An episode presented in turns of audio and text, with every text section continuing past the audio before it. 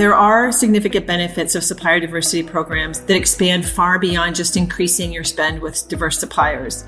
Benefits are realized in the areas of positive community impact and positive external economic impact. There are also additional benefits. One of these was a positive impact on the company's brand image in terms of its consumer base, as well as the image with its employees. And finally, maybe most surprising, some of our respondents are enjoying cost reductions. Welcome to the Hackett Group's Business Acceleration Podcast. Week after week, you'll hear from top experts on how to avoid obstacles, manage detours, and celebrate milestones on the journey to world class performance. Hello, everyone. Thank you for joining me today. Um, welcome to today's Business Acceleration Podcast. My name is Vicky Kavan, and I'm an advisor in European procurement and P2P practice where I work with procurement leadership teams across the biggest and best brands in the world, sharing Hackett insights and resources to support their transformation journeys. I will be your moderator for today's conversation on supplier diversity, and I'm delighted to be joined by two of my colleagues, Elizabeth Zucker from our North American practice and Amy Hillcox, who is the Senior Research Director for Procurement and P2P. Both ladies have at least 25 years of experience in procurement, supply chain, P2P, and working capital. Hello, ladies. Hi, Vicky. Hello. Thanks for being here with me today. So, the three of us recently presented on a member webcast discussing some of the results from the most recent supplier diversity study that we ran at Hackett. To kick us off, Amy, maybe I could ask you to give us a little bit of context on the study, please. Yeah, great. Thank you, Vicky. We ran our supplier diversity study for 2022. Now, supplier diversity is a topic that, from you know Hackett's perspective, we've been studying since about 2005. Typically, it's a study that we'd run every couple of years, so we sort of keep our finger on the pulse of what's going on with supplier diversity. And traditionally, it's been a topic that's been very relevant for our North American advisory members, not as top of priority for our European member base. But one of the things that we've seen over the last couple of years is we've been getting a lot of questions from European organizations on how to, to start up supplier diversity programs in those regions. So even though we ran a supplier diversity study last year in 2021, we decided to run another one this year in 2022. Now, this has given us the opportunity to do a couple of things. First of all, we were able to have a look at what's actually going on from a global perspective. So we structured the study so that we could ask sort of a set of questions about generally overall what are some of the characteristics of your supplier diversity program. And then we had regional deep dives. We had about a set of 20 questions, same set of questions we asked for each regions. And the regions that we looked at were North America, Europe, APAC, Latin America and the Middle East and Africa. And by structuring the survey this way, we've gotten some really good insights into what is actually going on with supplier diversity in the different regions and you know how that compares.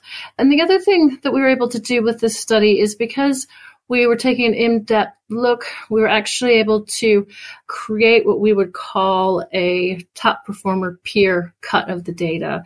So we're able to have a look at the data and say, you know, if we look at all of the companies who participated in this and we look across a couple of, of key metrics and other data points, who's actually really good at supplier diversity.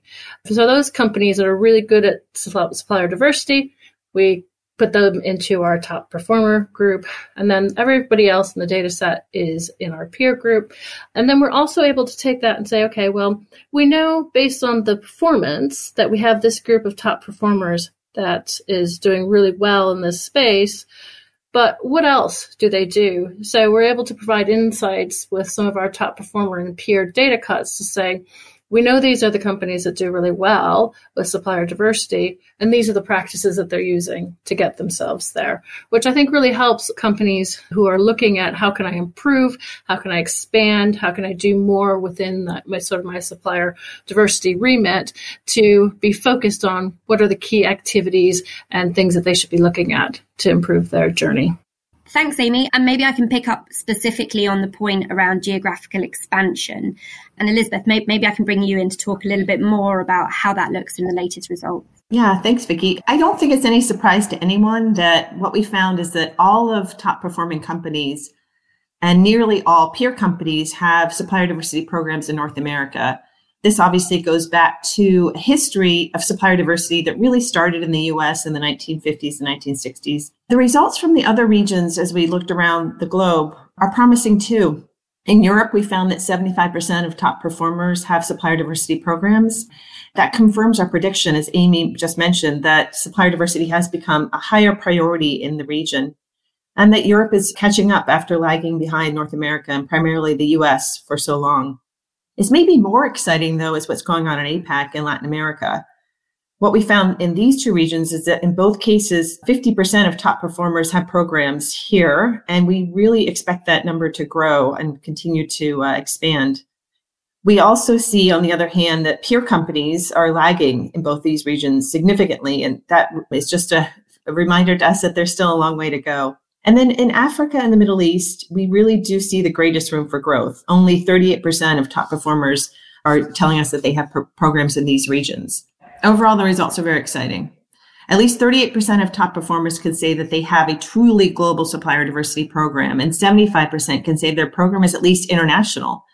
We'd expect to see a continued expansion of supplier diversity outside of North America in years to come, but we also expect that the United States will continue, and North America, of course, will continue to be the standard bearers for the other regions. Thanks, Elizabeth. And I suppose for, for me, the data point that was really interesting that came out of the study was all of those companies who have expanded into the European market have consistently started with the UK in that scope. And I suppose for me, that raises a number of questions about why I'm, I'm making some assumptions about around potentially the language point of view. But something that's worth noting is the complexity with all of the different countries that we have in Europe. In addition to the different languages, you know, we've got the different sets of laws. So some questions that you can ask of your suppliers in some countries are not considered to be appropriate or legal in some other European countries. So I think there are a number of challenges that our members are seeing in this space. Yeah, you make a very good point about the challenges, Vicky. And you know what I often find with across many different topics is that sometimes the topics that seem conceptually simple actually tend to be very executionally difficult, if that makes sense. So conceptually, we have suppliers who come from diverse backgrounds. We want to increase the spend and the opportunities that we have with those suppliers. Very simple concept, but actually making that happen is where the difficulty comes in, if you like, and the challenges. And we did ask the, the participants about some of the challenges that they're seeing with implementing their supplier diversity programs. And I'm going to cover off the top three and then I'll go over another one that is just one of my favorites. So I'll cover that one off as well.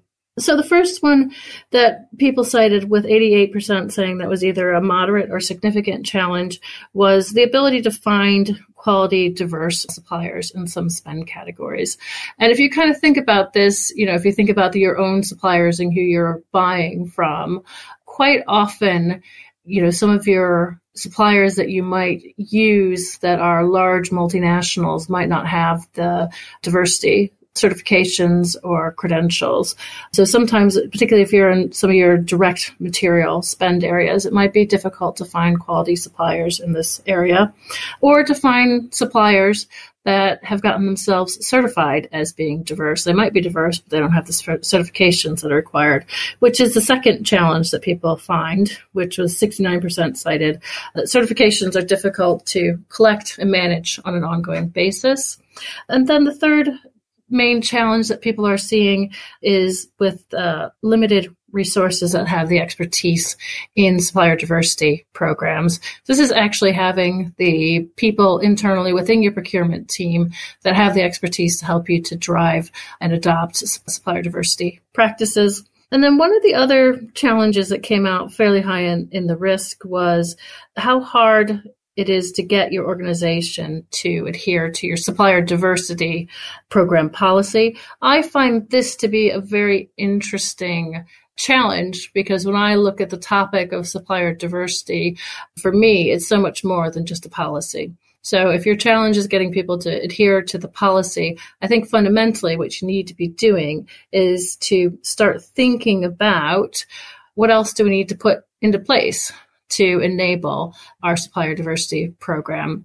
Interestingly, we also asked some of our respondents about, we actually, we asked all of our respondents about their diversity and inclusion culture, culture sort of broadly uh, across the organization. And what we found is that with top performers, they had adopted a much wider range of diversity and inclusion initiatives to support both the corporate culture as well as the diversity of the workforce itself.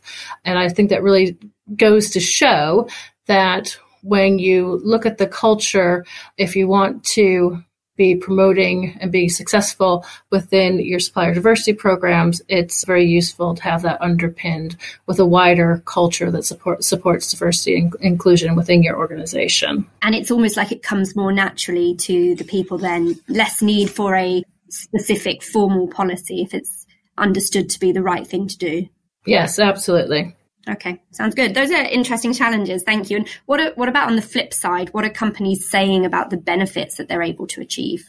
Yeah, I mean, I think it's interesting because you know we you could you can talk about the challenges with supplier diversity and you know how do you actually you know get that embedded, but on the flip side, in terms of some of those benefits, you know, you need to make sure that the effort and the hard work that you're going to put into place to enable your supplier diversity is worth it.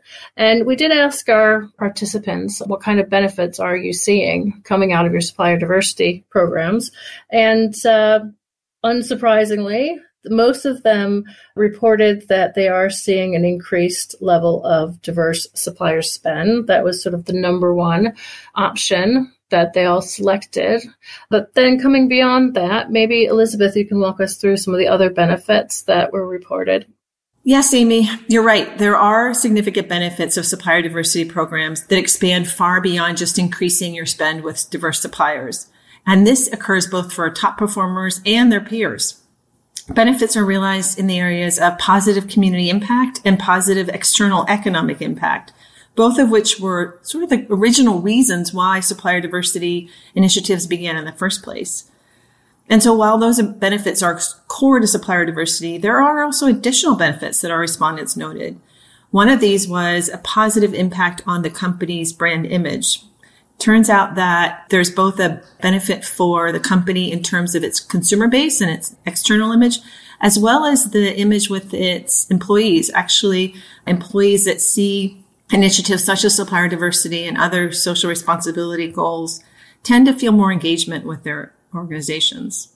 An additional benefit as well is the fact that companies are enjoying more collaboration with some of these small new suppliers. And this has resulted in creative solutions, innovation, and even some unique additional benefits. And finally, maybe most surprising, because we often hear companies say that they expect spend to be higher with supplier diversity companies in terms of cost is that some of our respondents are enjoying cost reductions from their diverse supply database. So based on the survey and the results, we feel like the findings are clear. Supplier diversity programs have the ability to drive far greater advantage, both for the diverse suppliers that they support, as well as the buying company, and then also the greater community at large. And given this, Developing capabilities and expanding supplier diversity programs should be a priority for all companies so that they can truly enjoy the greatest possible value out of these efforts. Okay, good. This is definitely the kind of insight that's going to be really useful for companies who are at that stage of formulating their plans and maybe putting together a business case at the moment. I think it's going to be an interesting area to watch unfold as well because some of those benefits are potentially more difficult to actually quantify than they are to describe at this stage. Now, another point during the, the webcast that you two discussed were some really fascinating points around the range of program maturity and other recent trends that you've seen. So, could I ask you both just to pull out kind of one key takeaway that you think would be useful or thought provoking for the listeners? Well, for me, Vicky, I was looking closely at the trends, and I think that a key takeaway that I would want to make sure everyone was aware of is that supplier diversity program success and the benefits that we were just sharing really is the result of investment. This is not, as Amy said before, this is, should not just be a policy or a compliance effort, but supplier diversity should be seen as a value driver for the company. But that means in order to achieve the, that value, that means that procurement teams need to make sure they're investing time in doing such things is addressing the challenge of too few suppliers by perhaps looking for ways they can develop new diverse suppliers that can support their business. It also means that they need to make sure that they're, as they're developing these suppliers and creating these new supplier relationships, that they're investing in advanced management tactics, such as looking for ways to better nurture collaboration and trust with their diverse suppliers. In fact, that's developing those trusting relationships is really going to be the way that companies can, procurement teams in particular, can get the most out of these new sources of creativity, of potential innovation, and even other value benefits. Yeah, I would agree with with everything that Elizabeth just talked about. I'm all about moving beyond the policy and making it actionable. And when I think about that in terms of the the context, because I think we mentioned at the beginning that one of the aims of this study was to look at sort of you know, regionally what's going on. And I think it's safe to say that generally speaking, within North America, the programs have been around for longer. They're also participants are reporting them as being more mature, more established, more advanced in what they're doing when you compare that to Europe or Asia Pacific. And if I, within that context, so if I was sitting in North America and I have a well established program and I'm looking for further opportunity, I'd probably be looking at things like are there spend categories, areas where we haven't really worked with suppliers within that spend area. So looking to sort of expand the scope of the spend that you're covering with some of your supplier diversity activities. And potentially if you're a North American company you haven't moved into another region looking to expand your regional footprint, so to speak. And I think one of the things that North American companies have in terms of an advantage when they are expanding into other regions, and this is where I think if I'm European company or I'm a company in APAC and I don't have the history of the experience with supplier diversity, you really should be thinking about how do I architect a supplier diversity program that's going to work within the context that I'm working in. And we mentioned that, you know, within Europe, the supplier diversity picture is still a little bit of a framework. But then if you kind of think about, okay, I have, you know, 20 plus countries in, in Europe, where do I actually focus? So first question is, where do I even want to put a program into place? And then if I am going to try to establish a program, I have to answer that first question around which diversity groups do I want to include in my program? And I wouldn't get too hung up on whether or not I'm selecting the right groups. You can always sort of pivot and change, but I would make sure that I'm selecting a set of diverse groups that we're going to include in the program and that everybody's aware and it's clear what's diverse, what's not within the sort of context we're in. But also when you're making that definition, have a look at what kind of certifications are available in your local markets to support that program. So you're much better off putting in place a pilot program that maybe doesn't cover the entire scope of all the different diversity groups that could be included, but is actually covers a smaller scope, but you can get the data to support that if, and you can find the suppliers to support that program. I think it's better to have a, a smaller well functioning program than something that tries to do everything and accomplishes very little. And then I think also people need to be thinking about then from a practical perspective, how do I make it work within some of my key procurement processes? So if I'm a buyer, for example, and I need to source something, do my systems tell me which of my suppliers, my existing suppliers are diverse? And if I need to go out to market, so if I'm going to run a tender process, are we including those requirements within our request for information, within our request for proposal activity, so that we're assessing the suppliers up front as part of the process that we're going to go, go through. And then on the back end, you know, having that visibility to what's happening within the program. So having the reporting in place, having the ability to track your diverse suppliers and therefore diverse spend through your systems and the, the, reporting that you're doing. So I think that for me, one of the key things is looking at where you're at and what you can do, where you should focus to move your supplier diversity programs ahead. Thanks, Amy. And I think one of my biggest recommendations that I'm talking to clients about at the moment is really getting help you know, where that help is already available. So here in the UK, we've seen that woman owned businesses tends to be the predominant diverse group that is being addressed by by the initiatives. And for that you've got, you know, great organizations like We Connect. And then from a race and ethnicity perspective, we got we've got MSD UK. So again, two really good sources of insight already out there available to people picking this up in Europe. Okay, thanks, ladies. Thank you so much for joining me today. I think we've covered a lot of the interesting points that came out of the study this year. I think it's so exciting to see these results, to see the global expansion of these programs, and I'm very happy to get to share them with, with you and on this podcast. Yes, thank you, Vicky and Elizabeth. It's been a very interesting conversation on supplier diversity and looking forward to seeing how this topic progresses. Thanks for listening. You can find the audio, helpful resources, and a transcript of each episode at podcast.thehackettgroup.com. If you liked this episode, please share it. You can also subscribe at Apple Podcasts or your favorite listening app so you never miss an episode. We'd welcome your feedback by tapping the rating on this or any episode, or send us an email at podcast at thehackettgroup.com. The Hackett Group is a global leader in defining and enabling world class performance. Learn how we can assist with your improvement journey at www.thehackettgroup.com.